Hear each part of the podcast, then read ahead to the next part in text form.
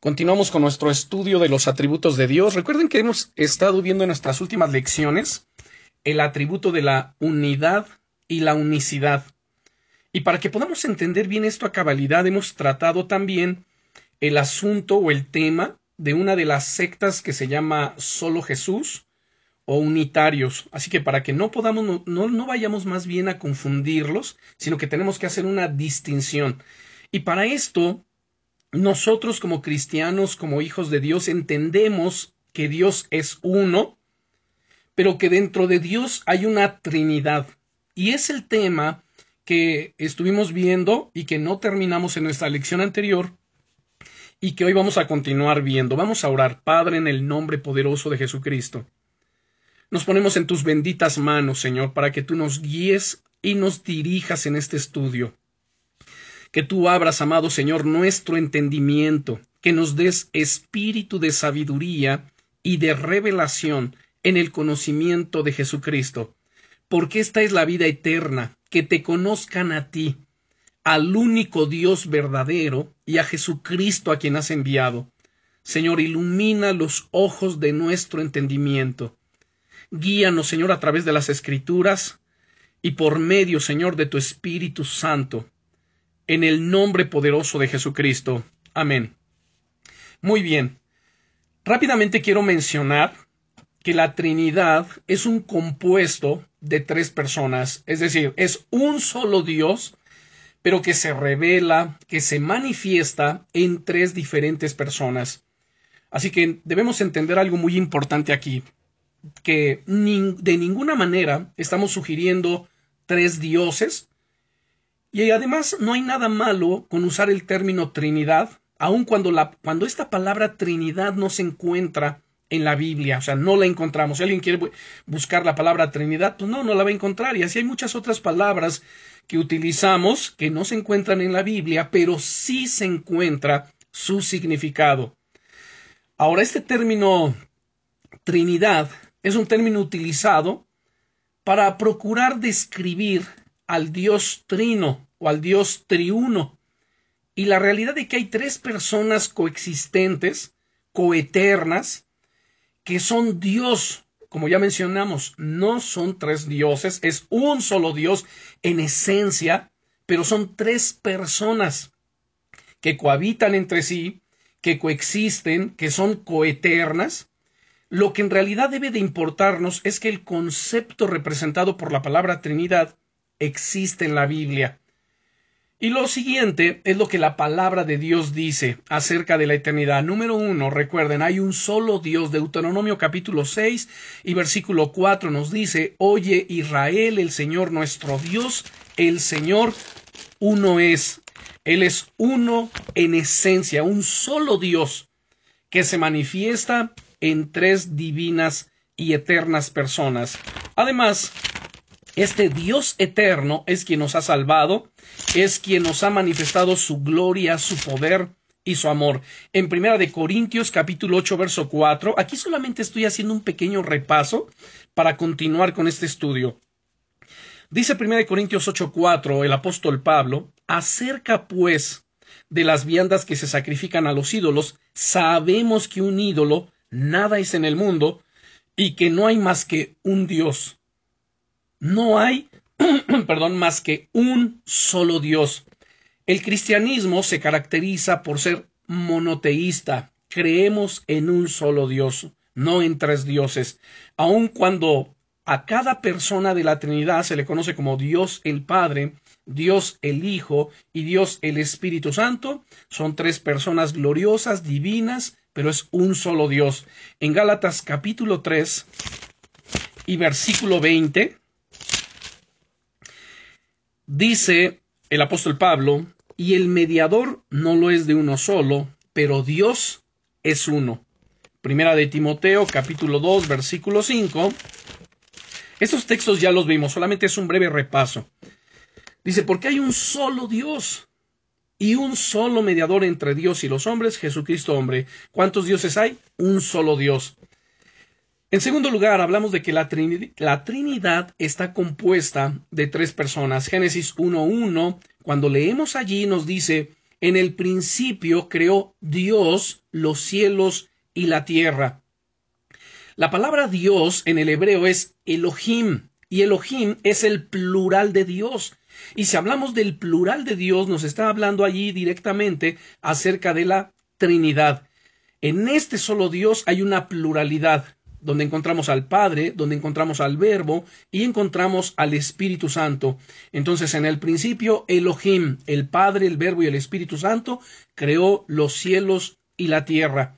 En el capítulo 1, verso 26, en la creación y la formación del ser humano, dijo Dios, hagamos pues al hombre, noten el plural, hagamos, y hagamos quienes, el Padre, el Verbo y el Espíritu Santo, hagamos al hombre conforme a nuestra imagen y conforme a nuestra semejanza. Y en el capítulo 3 también de Génesis, en el versículo 22, y dijo Jehová Dios, y dijo Yahweh Elohim en el hebreo, He aquí el hombre es como uno de nosotros, plural nosotros, no refiriéndose a las huestes angelicales, sino refiriéndose a la Trinidad. Es como uno de nosotros. ¿En qué sentido el hombre era ya como uno de ellos? Bueno, sabiendo el bien y el mal, porque acababan de pecar, habían comido del fruto del árbol del cual Dios les mandó que no lo tocaran.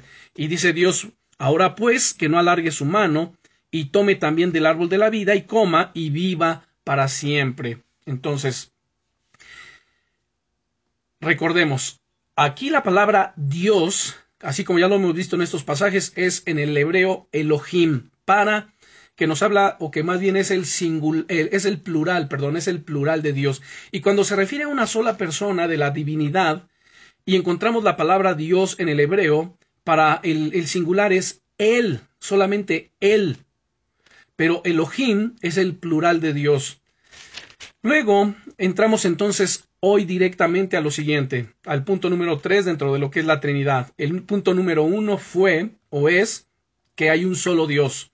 El punto número dos es que la Trinidad está compuesta de tres personas, como ya lo mencionamos.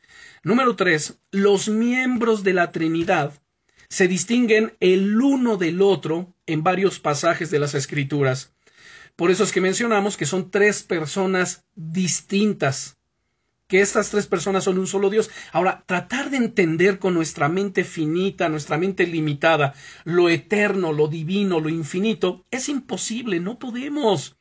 Aún con la sabiduría, la inteligencia que Dios nos concede, aún con todo y la madurez que vamos obteniendo en nuestro caminar en Cristo, aún con todo y ello, saben, nunca vamos a entender realmente a cabalidad, a profundidad, a perfección lo que es la Trinidad.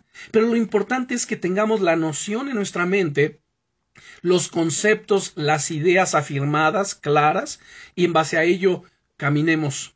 Entonces, los miembros de la Trinidad se distinguen el uno del otro en varios pasajes. Ejemplo, en el Antiguo Testamento encontramos Señor, la palabra Señor, que es Adonai, y Adonai significa dueño, potentado, aquel que tiene dominio. Bueno, y también se vuelve a emplear la palabra Señor dos veces en un mismo pasaje. Por ejemplo, Génesis capítulo 19, en el versículo 24, Génesis capítulo 19 y versículo 24 leemos, entonces Jehová, cuando vemos aquí Jehová, ahí en el hebreo, recordemos que los rabinos, por respeto, habían dejado de pronunciar el nombre de Dios y en su lugar ellos leían Adonai, que es el Señor. Bueno, permítanme leerlo eh, eh, así como ellos lo hacen. Entonces Adonai, o el Señor, hizo llover sobre Sodoma y sobre Gomorra azufre y fuego de parte de Adonai del Señor de los cielos. Bien. Ahora, este Señor eterno, o sea, Dios, tiene un hijo. En el Salmo capítulo 2, versículo 7, Salmo capítulo 2 y versículo 7, abran sus escrituras conmigo. Salmo capítulo 2, versículo 7 dice aquí, yo publicaré el decreto Jehová me ha dicho, mi hijo eres tú, yo te engendré hoy. o como lo leerían los rabinos, los judíos. Yo publicaré el decreto, Adonai, el Señor me ha dicho, mi hijo eres tú, yo te engendré hoy. Entonces vemos aquí la distinción. También podemos ver en el versículo 12, en este mismo capítulo 2 de los Salmos, dice, honrad al Hijo para que no se enoje y perezcáis en el camino, pues se inflama de pronto su ira. Bienaventurados todos los que en él confían. ¿Se dan cuenta cómo ya desde el Antiguo Testamento se está hablando acerca del Hijo, se está hablando acerca de Jesucristo? Nuevamente cito el versículo 7 y versículo 12 simultáneamente. Yo publicaré el decreto de el decreto. El Señor me ha dicho, mi hijo eres tú, yo te engendré hoy.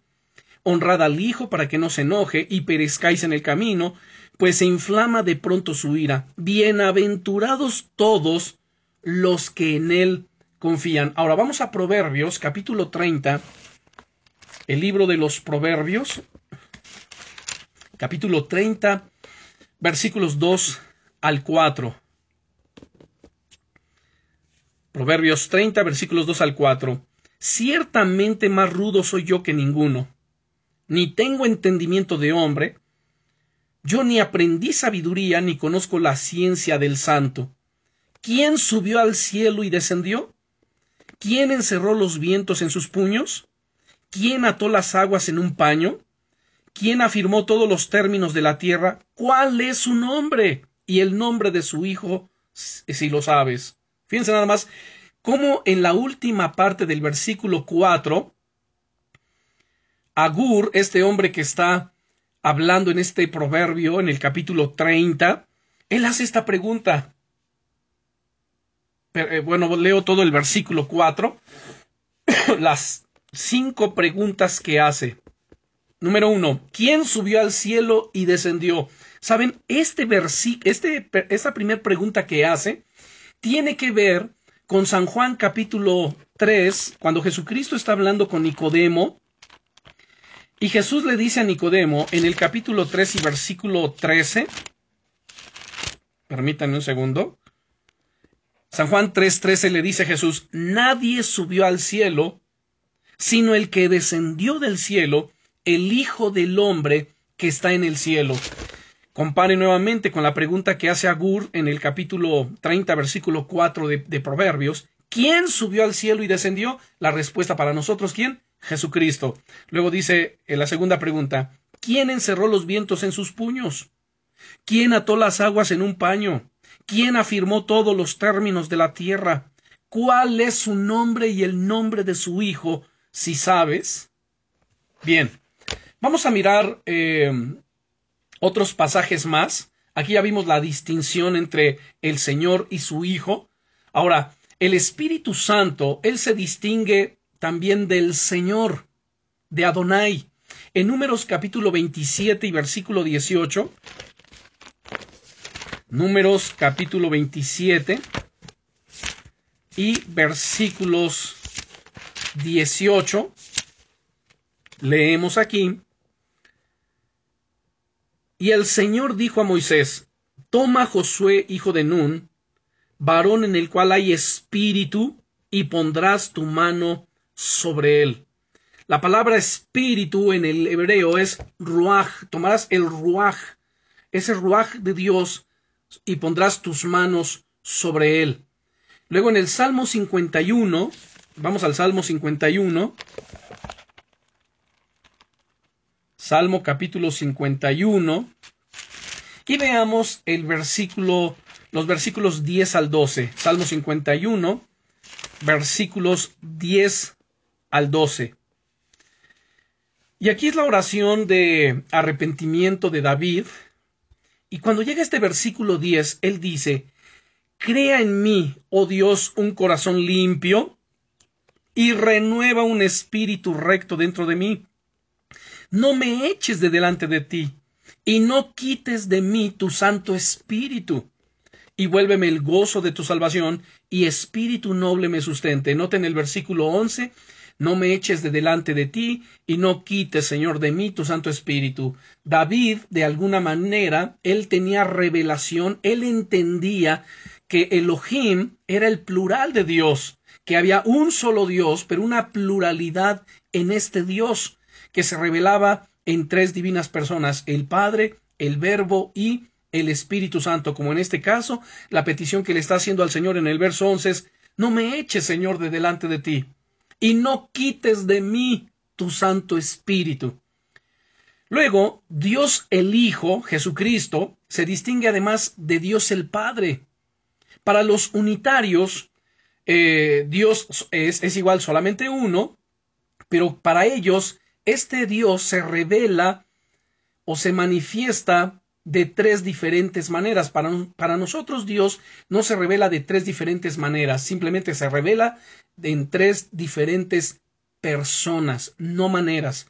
Para los unitarios, eh, Jesucristo en el Antiguo Testamento se reveló como el Padre, en el Nuevo Testamento, en los Evangelios como el Hijo, y ahora en esta dispensación de la gracia se revela como el Espíritu Santo, lo cual es una herejía, no es así.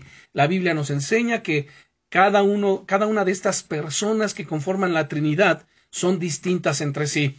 Y ya vimos textos que nos hablan y que distinguen a cada uno. En este caso de Jesucristo que se distingue del Padre, bueno, veamos el Salmo 45. El Salmo 45 y versículos 6 al 7, 6 y 7.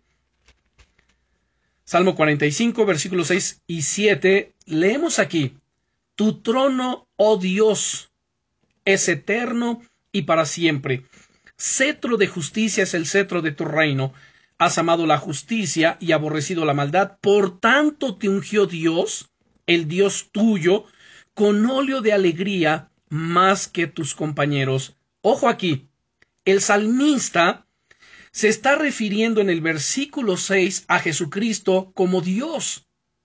Y le dice, tu trono, oh Dios, es eterno y para siempre.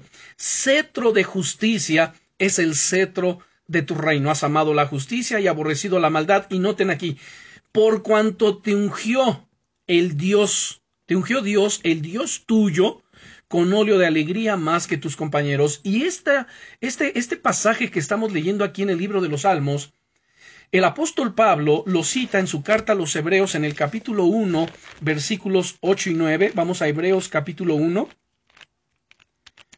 Hebreos capítulo 1, versículos 8 y 9.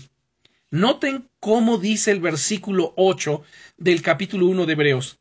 Mas del Hijo dice, Tu trono, oh Dios, por el siglo del siglo, cetro de equidad es el cetro de tu reino. Has amado la justicia y aborrecido la maldad, por lo cual te ungió Dios. ¿Qué Dios? El Padre por lo cual te ungió Dios, el Dios tuyo, con óleo de alegría, más que a tus compañeros. Así que esto es muy interesante. Cuando pasamos aquí al Nuevo Testamento, porque la mayoría de los pasajes que hemos visto ahorita han sido del Antiguo, del Antiguo Testamento, entonces cuando llegamos al Nuevo Testamento, podemos ver San Juan capítulo 14, abramos nuestra Biblia, San Juan capítulo 14, y veamos los versículos 16 y 17. San Juan capítulo 10, 14 eh, versículos 16 y 17. En estos dos versículos vemos aquí la Trinidad. Escuchen bien. El que está hablando es Jesucristo. Tenemos ahí una persona de la Trinidad, Jesucristo. Y él dice, él hablando a sus discípulos les dice, y yo rogaré al Padre. Ahí tenemos la segunda persona y os dará otro consolador, la tercera persona, el Espíritu Santo. Entonces, Jesucristo hablando, y yo rogaré al Padre, y os dará otro consolador para que esté con vosotros para siempre.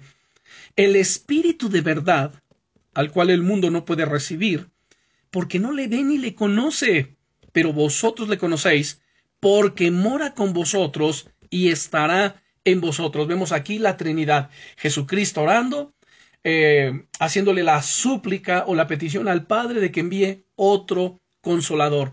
Y otro consolador, porque cuando Jesucristo estaba en la tierra, Él era el consolador, Él estaba con sus discípulos, y por eso pide otro consolador, otro parecido a Él, igual a Él, que guiara, que cumpliera y que diera continuidad con la obra que Él estaba realizando. Entonces, en este pasaje tan interesante, es donde Jesús ruega y le pide al Padre que envíe un consolador, y ese consolador, ¿quién es? El Espíritu Santo.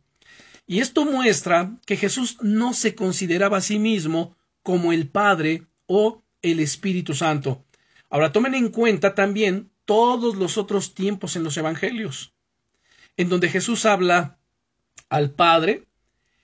Ahora la pregunta aquí, cuando Él está hablando al Padre, ¿Él estaba hablándose a sí mismo? Pues no, porque los unitarios, esta secta dicen que cuando Jesucristo oraba al Padre se estaba hablando a sí mismo, lo cual no es así.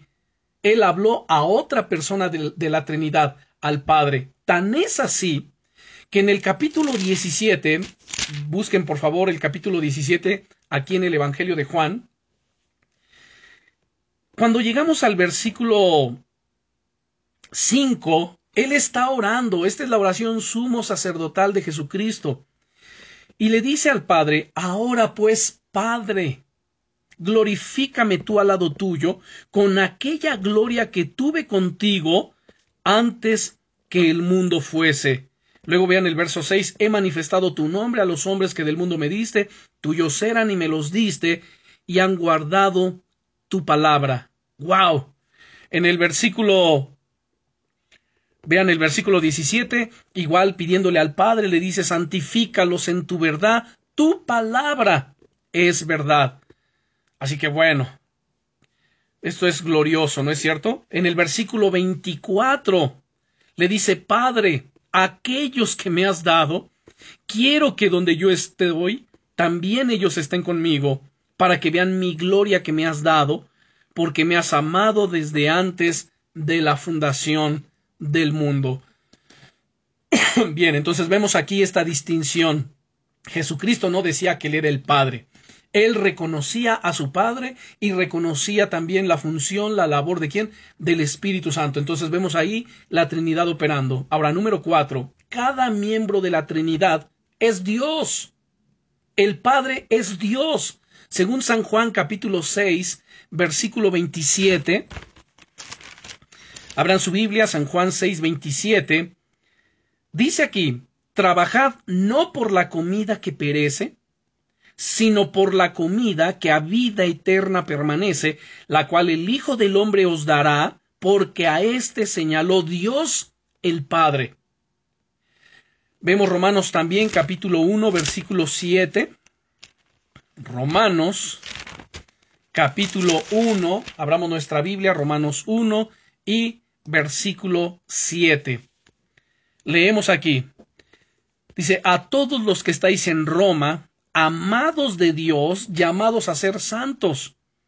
Gracia y paz a vosotros de Dios nuestro Padre y del Señor Jesucristo. Entonces al Padre lo está reconociendo como como Dios. Vamos a ver también Primera de Pedro capítulo 1 Primera carta del apóstol Pedro, capítulo 1 y versículo 2. Escuchen. Elegido según la presencia de Dios Padre en santificación del Espíritu, para obedecer y ser rociados con la sangre de Jesucristo. Elegidos entonces según la presencia de Dios Padre. Vemos ahí. Ahora, refiriéndonos al Hijo, el Hijo Jesucristo es Dios. San Juan capítulo 1, versículo 1. Abramos nuestra Biblia, San Juan capítulo 1 y versículo 1. En el principio era el verbo, y el verbo era con Dios, y el verbo era Dios. Este era en el principio con Dios. Entonces vemos aquí el verbo que era Dios. Vamos a ver otro pasaje respecto de Jesucristo ahí mismo en el versículo 14, en este mismo capítulo 1, versículo 14. Y aquel verbo, permítanme decirlo así, y aquel verbo que era Dios fue hecho carne y habitó entre nosotros y vimos su gloria, gloria como del unigénito del Padre, lleno de gracia y de verdad. Vamos a Romanos 9:5 la carta a los Romanos, capítulo 9 y versículo 5. Leemos aquí. De quienes son los patriarcas, y de los cuales según la carne vino Cristo, el cual es Dios sobre todas las cosas, bendito por los siglos. Amén. ¡Wow! Nuevamente, de quienes son los patriarcas y de los cuales según la carne vino Cristo, el cual es Dios sobre todas las cosas, bendito por los siglos. Amén. Ahora vamos a la carta del apóstol Pablo a Tito. Vamos a la carta de Tito. Vamos a Tito, por favor. Y veamos capítulo 2 y versículo 13. Tito capítulo 2 y versículo 13. Aguardando la esperanza bienaventurada y la manifestación gloriosa de nuestro gran Dios y Salvador Jesucristo. Aguardando la esperanza bienaventurada y la manifestación gloriosa de nuestro gran Dios y Salvador Jesucristo. Vamos a mirar otra escritura, Colosenses 2.9. Colosenses. Veamos. De hecho, saben, primero veamos el capítulo 1 de Colosenses. Capítulo 1 de Colosenses, versículos 15 y al 17. Escuchen. Él es la imagen del Dios invisible, Jesucristo, el primogénito de toda creación, porque en Él, en Jesucristo, fueron creadas todas las cosas, las que hay en los cielos y las que hay en la tierra, visibles e invisibles, sean tronos, sean dominios, sean principados, sean potestades, todo fue creado por medio de Él y para Él. Vemos aquí la divinidad de Jesucristo todo fue creado por medio de Él y para Él. Y Él es antes de todas las cosas. Cuando habla antes de todas las cosas, se refiere a la eternidad pasada, antes de que existiera tiempo, antes de que existiera el universo. Él ya era. Él es antes de todas las cosas y todas las cosas en Él subsisten. Y Él es la cabeza del cuerpo, que es la iglesia, el que es el principio el primogénito de entre los muertos, para que en todo tenga la preeminencia. Qué maravilloso, ¿no es cierto? Ahora vamos al capítulo 2, en esta carta a los colosenses, y vemos el versículo 9. Porque en él, en Jesucristo, habita corporalmente toda la plenitud de la deidad. Qué poderoso versículo porque en Jesucristo habita corporalmente toda la plenitud de la deidad, de la divinidad. Vamos a Hebreos capítulo 1. Abramos nuestra Biblia, carta a los Hebreos capítulo 1 y veamos el versículo 8, que es uno de los textos que ya miramos hace rato. Hebreos 1.8, mas del Hijo dice, tu trono, oh Dios, por el siglo del siglo, cetro de equidad es el cetro de tu reino. Jesucristo no es un Dios, sino es Dios. El Padre es Dios, Jesucristo es Dios, el Espíritu Santo es Dios. Un solo Dios en tres divinas, eternas, gloriosas y poderosas personas. Vamos a mirar primera de Juan 5:20. Primera carta del apóstol Juan, capítulo 5 y versículo 20. Perdón. Dice aquí, versículo 20. Pero sabemos que el Hijo de Dios ha venido, escuchemos con atención esto, pero sabemos que el Hijo de Dios ha venido y nos ha dado entendimiento para conocer al que es verdadero. Y estamos en el verdadero, en su Hijo Jesucristo. Este es el verdadero Dios y la vida eterna. ¡Wow! Nuevamente, pero sabemos que el Hijo de Dios ha venido y nos ha dado entendimiento. ¿Quién nos da entendimiento? Jesucristo. Él mismo dice en el Evangelio de Mateo, en el capítulo 11, versículo 27, que nadie conoce al Hijo sino el Padre, ni al Padre puede conocer a alguno sino el Hijo, y aquel a quien el Hijo lo quiera revelar, o sea, viene por revelación, Él nos da el entendimiento para saber, para conocer estas cosas. Por ello lo que leemos aquí, pero sabemos. ¿Y por qué lo sabemos? Porque el Hijo Jesucristo nos ha dado ese entendimiento, es lo que nos dice aquí.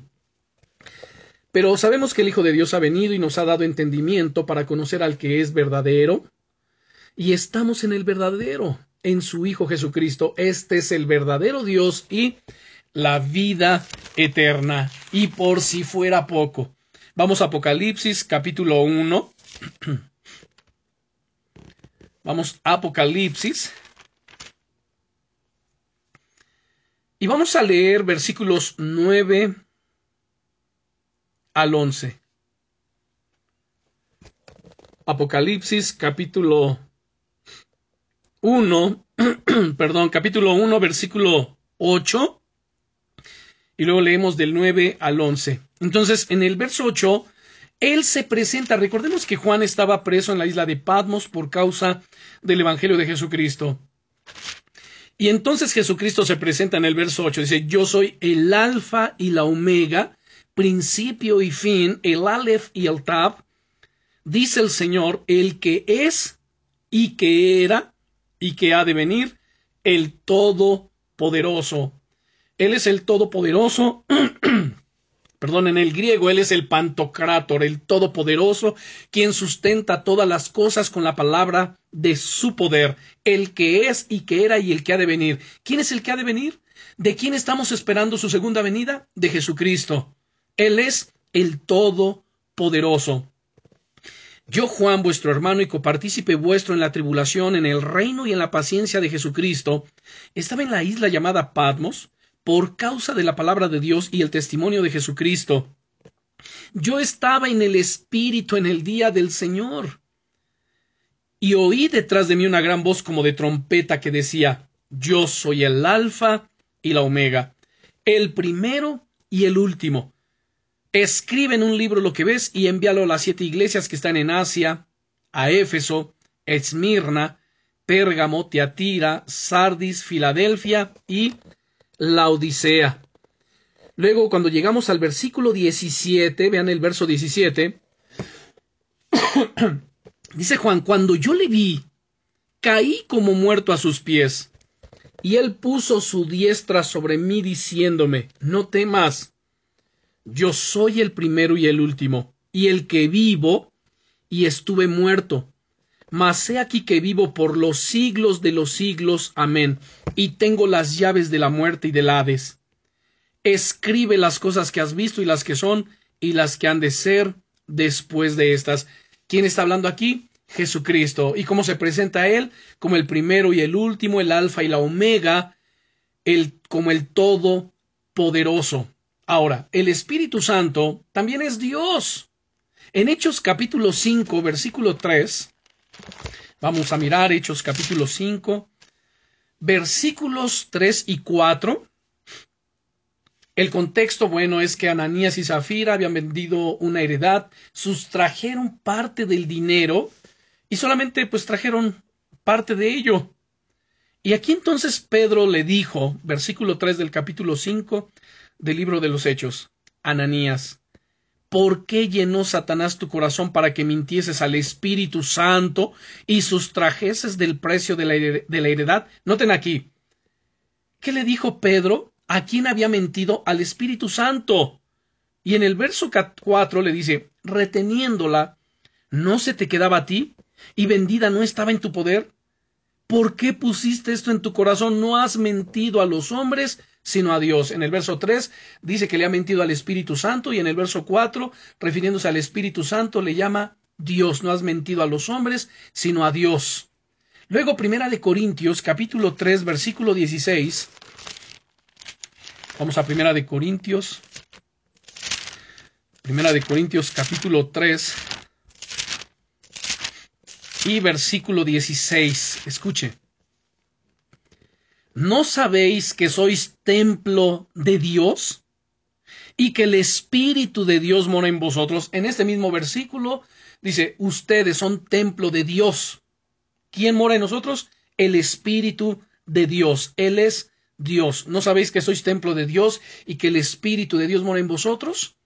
Ahora, para muchas personas, el tratar de entender la Trinidad Y el ver estos pasajes que hemos estado ya leyendo, estudiando, quizá todavía le resulta algún conflicto, algo de confusión, pero saben, los apóstoles cuando hablaban estas cosas, no tenían ningún problema. Ustedes pueden darse cuenta cómo simultáneamente citan al Padre como Dios, a Jesucristo como Dios, al Espíritu Santo como Dios, sin ningún complejo, sin ningún problema, sin ninguna confusión.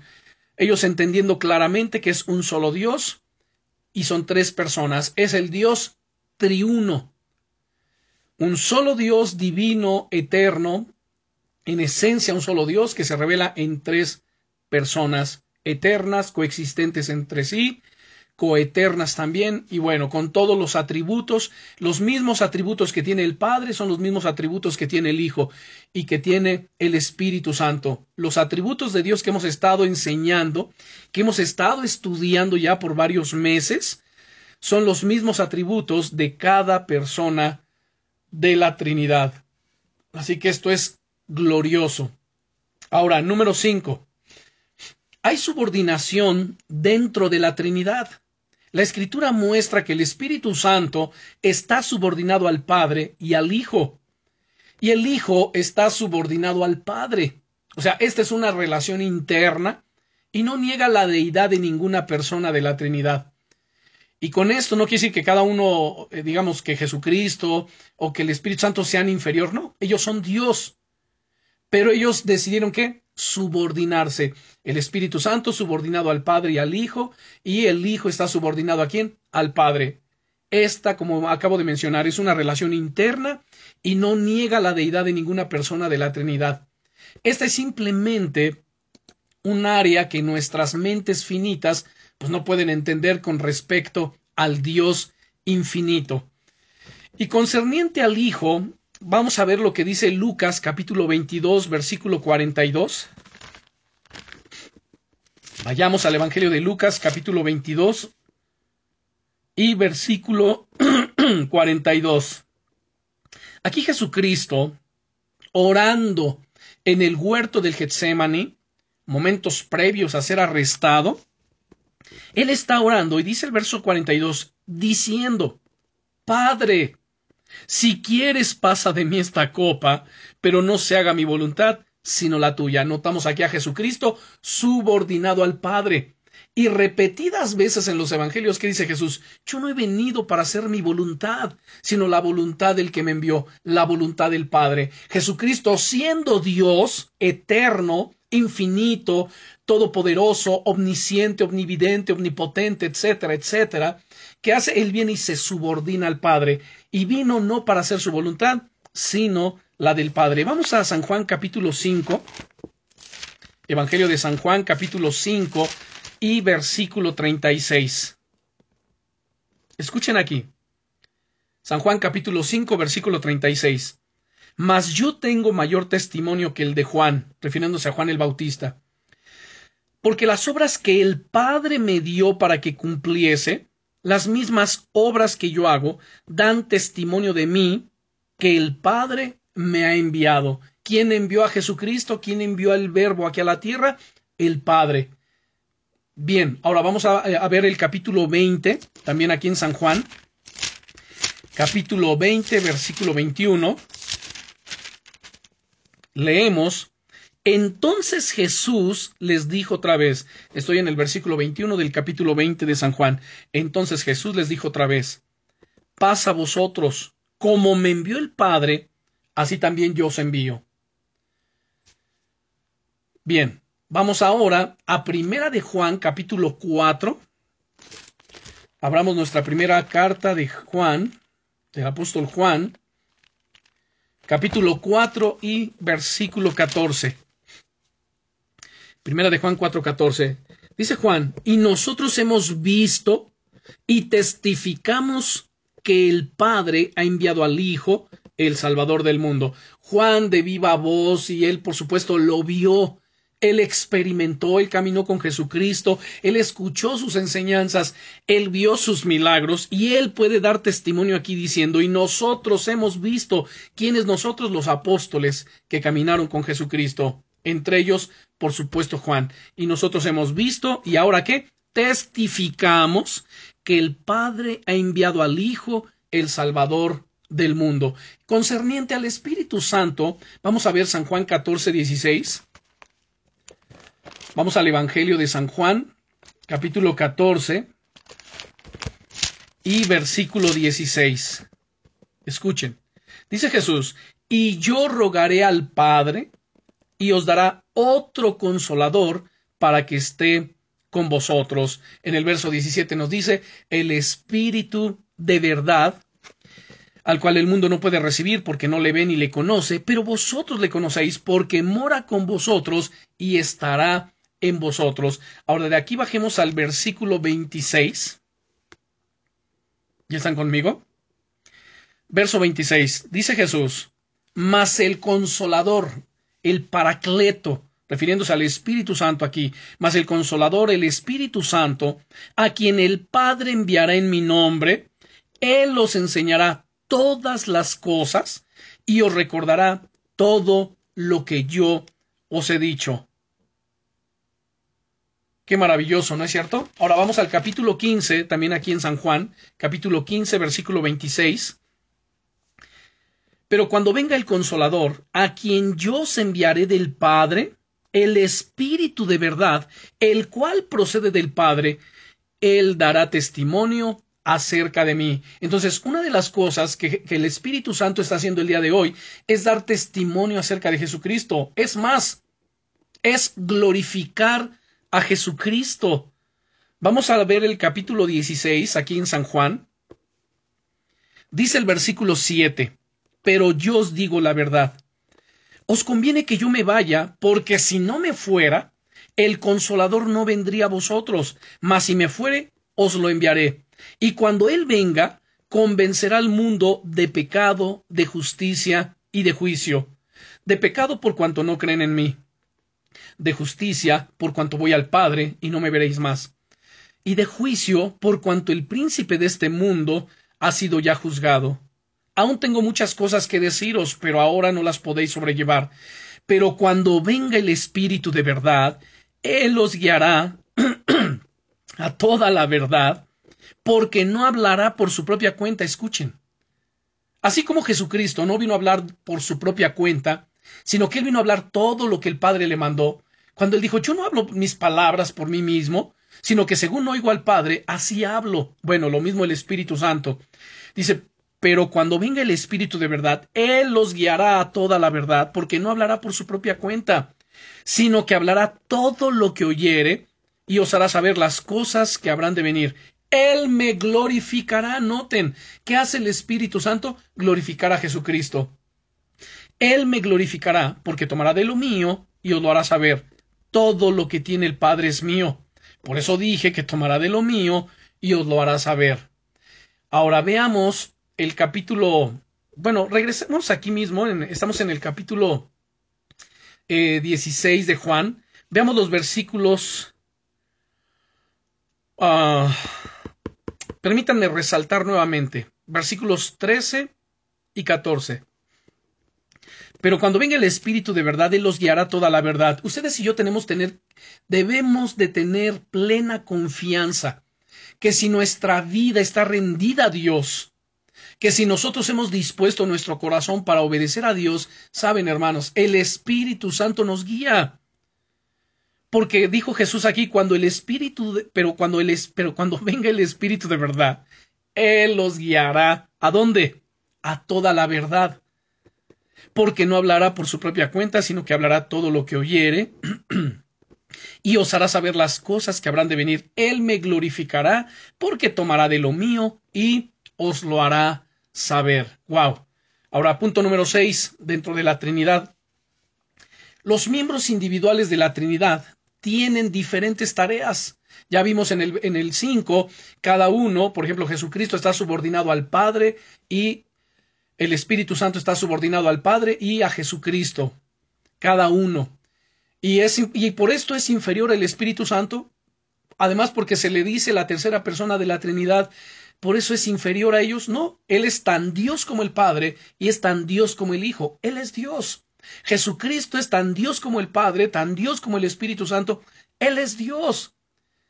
Y como había mencionado, pues nuestra mente finita no puede entender ¿no? Este tipo de relación dentro de la Trinidad. Ahora, los miembros individuales de la Trinidad tienen diferentes tareas. El Padre es el recurso o la causa esencial de, número uno, el universo.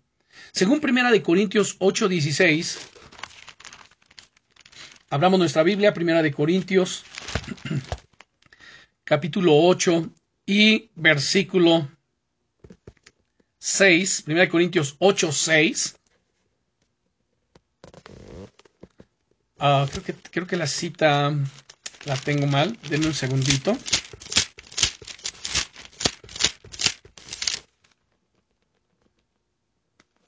Bueno, número uno. El Padre es el recurso o la causa esencial de qué? Del universo. Veamos Apocalipsis 4.11. Apocalipsis 4 y versículo 11. Leemos aquí. Señor, digno eres de recibir la gloria y la honra y el poder, porque tú creaste todas las cosas y por tu voluntad existen y fueron creadas. Segundo lugar, Él es el recurso o la causa esencial de la revelación divina.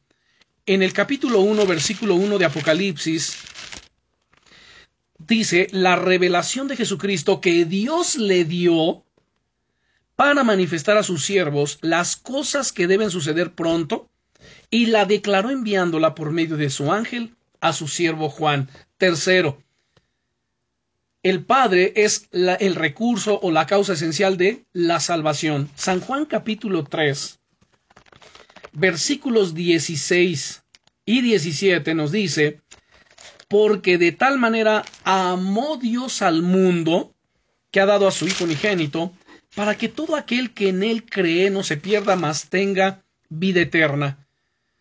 Verso 17. Porque no envió Dios a su Hijo al mundo para condenar al mundo, sino para que el mundo sea salvo por él. Ahora, número 4. El Padre es el recurso y la causa esencial de las obras humanas de Jesús. San Juan 5:17. Veamos ahí adelante, San Juan 5:17 dice, y Jesús le respondió, mi Padre hasta ahora trabaja y yo trabajo. Veamos el capítulo 14, versículo 10. Capítulo 14 y versículo 10. Dice Jesús, ¿no crees que yo soy en el Padre y el Padre en mí? Las palabras que yo os hablo, no las hablo por mi propia cuenta, sino que el Padre que mora en mí, Él hace las obras. El Padre es quien pone en marcha todas las cosas. ¿Qué con el Hijo? Bueno, el Hijo es el agente a través de quien el Padre hace las siguientes obras. Número uno, la creación y el mantenimiento del universo. Como ya vimos en Colosenses capítulo 1, versículos 16 y 17. Veamos Colosenses capítulo 1, versículos 16 y 17. Porque en él fueron creadas todas las cosas, las que hay en los cielos y las que hay en la tierra, refiriéndose al verbo visibles e invisibles, sean tronos, sean dominios, sean principados, sean potestades, todo fue creado por medio de Él y para Él. Y Él es antes de todas las cosas y todas las cosas en Él subsisten. Primera de Corintios 8:6. Dice, para nosotros, sin embargo, solo hay un Dios, el Padre, del cual proceden todas las cosas, y nosotros somos para Él, y un Señor Jesucristo, por medio del cual son todas las cosas, y nosotros por medio de Él. Interesante, ¿no es cierto? San Juan capítulo 1, versículo 3. Veamos San Juan capítulo 1 y versículo 3 dice, todas las cosas por el verbo fueron hechas, y sin él nada de lo que ha sido hecho fue hecho. Así que Jesucristo o el Padre es quien hace, todas las cosas a través de quién? De Jesucristo. Jesucristo es el agente de la creación, de la creación y el mantenimiento del universo. Número dos, de la revelación divina. En eh, aquí, ya que estamos en San Juan 1.1, dice, en el principio era el verbo, y el verbo era con Dios, y el verbo era Dios. Podemos leer también Mateo capítulo 11, versículo 27, que se lo cité momentos atrás. Mateo 11, versículo 27. Dice aquí, todas las cosas, a ver si ya están conmigo, Mateo capítulo 11, versículo 27. Todas las cosas me fueron entregadas, dice Jesús, por mi Padre, y nadie conoce al Hijo sino el Padre, ni al Padre conoce a alguno sino el Hijo, y aquel a quien el Hijo lo quiera revelar. Ahora vamos al capítulo 16 de San Juan. Evangelio de San Juan, capítulo 16, y leamos los versículos 12 al 15. San Juan capítulo 16, versículos 12 al 15. Aún tengo muchas cosas que deciros, pero, pero ahora no las podéis sobrellevar.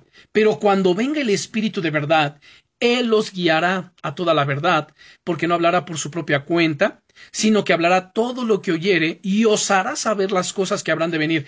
Él me glorificará, porque tomará de lo mío y os lo hará saber. Todo lo que tiene el Padre es mío. Por eso dije que tomará de lo mío y os lo hará saber. Apocalipsis capítulo 1 versículo 1 Vemos Apocalipsis, capítulo 1, versículo 1, la revelación de Jesucristo que Dios le dio para manifestar a sus siervos las cosas que deben suceder pronto, y la declaró enviándola por medio de su ángel a su siervo Juan. Ahora, tercero, Jesucristo es el agente a través de quien el Padre eh, trae la salvación. Vamos a ver segunda de Corintios 5:19. Segunda de Corintios capítulo 5 versículo 19 dice que Dios estaba reconciliando consigo al mundo. Bueno, perdón, dice que Dios estaba en Cristo reconciliando consigo al mundo, no tomándoles en cuenta a los hombres sus pecados, y nos encargó a nosotros la palabra de la reconciliación. ¿Qué estaba haciendo Dios el Padre? Estaba en Cristo reconciliando consigo al mundo. Esto es muy interesante, ¿no es cierto? Tiene mucha revelación. Veamos también eh, Mateo capítulo 1, versículo 21. Evangelio de Mateo capítulo 1 y versículo 21. Si ya están conmigo, le damos lectura. y dará luz un hijo y llamará su nombre Jesús, porque él salvará a su pueblo de sus pecados. San Juan 4:42. Ahora vamos al Evangelio de San Juan, capítulo 4, versículo 42. Y decían a la mujer, ya no creemos solamente por tu dicho, porque nosotros mismos hemos oído y sabemos que verdaderamente este es el Salvador del mundo, el Cristo. Bien, el Padre, como pueden darse cuenta, hace todas las cosas o todas estas cosas a través de quién? A través del Hijo, quien hace las veces de su agente. Ahora, respecto del Espíritu Santo, el Espíritu Santo es el medio por el cual el Padre hace las siguientes obras. Número uno, la creación y mantenimiento del universo, así como con Jesucristo. Veamos Génesis capítulo 1, versículo 2. Génesis capítulo 1 y versículo 2. Y la tierra estaba desordenada y vacía, y las tinieblas estaban sobre la faz del abismo, y el Espíritu de Dios se movía sobre la faz de las aguas. Luego vamos al libro de Job, capítulo 26. Vamos a Job,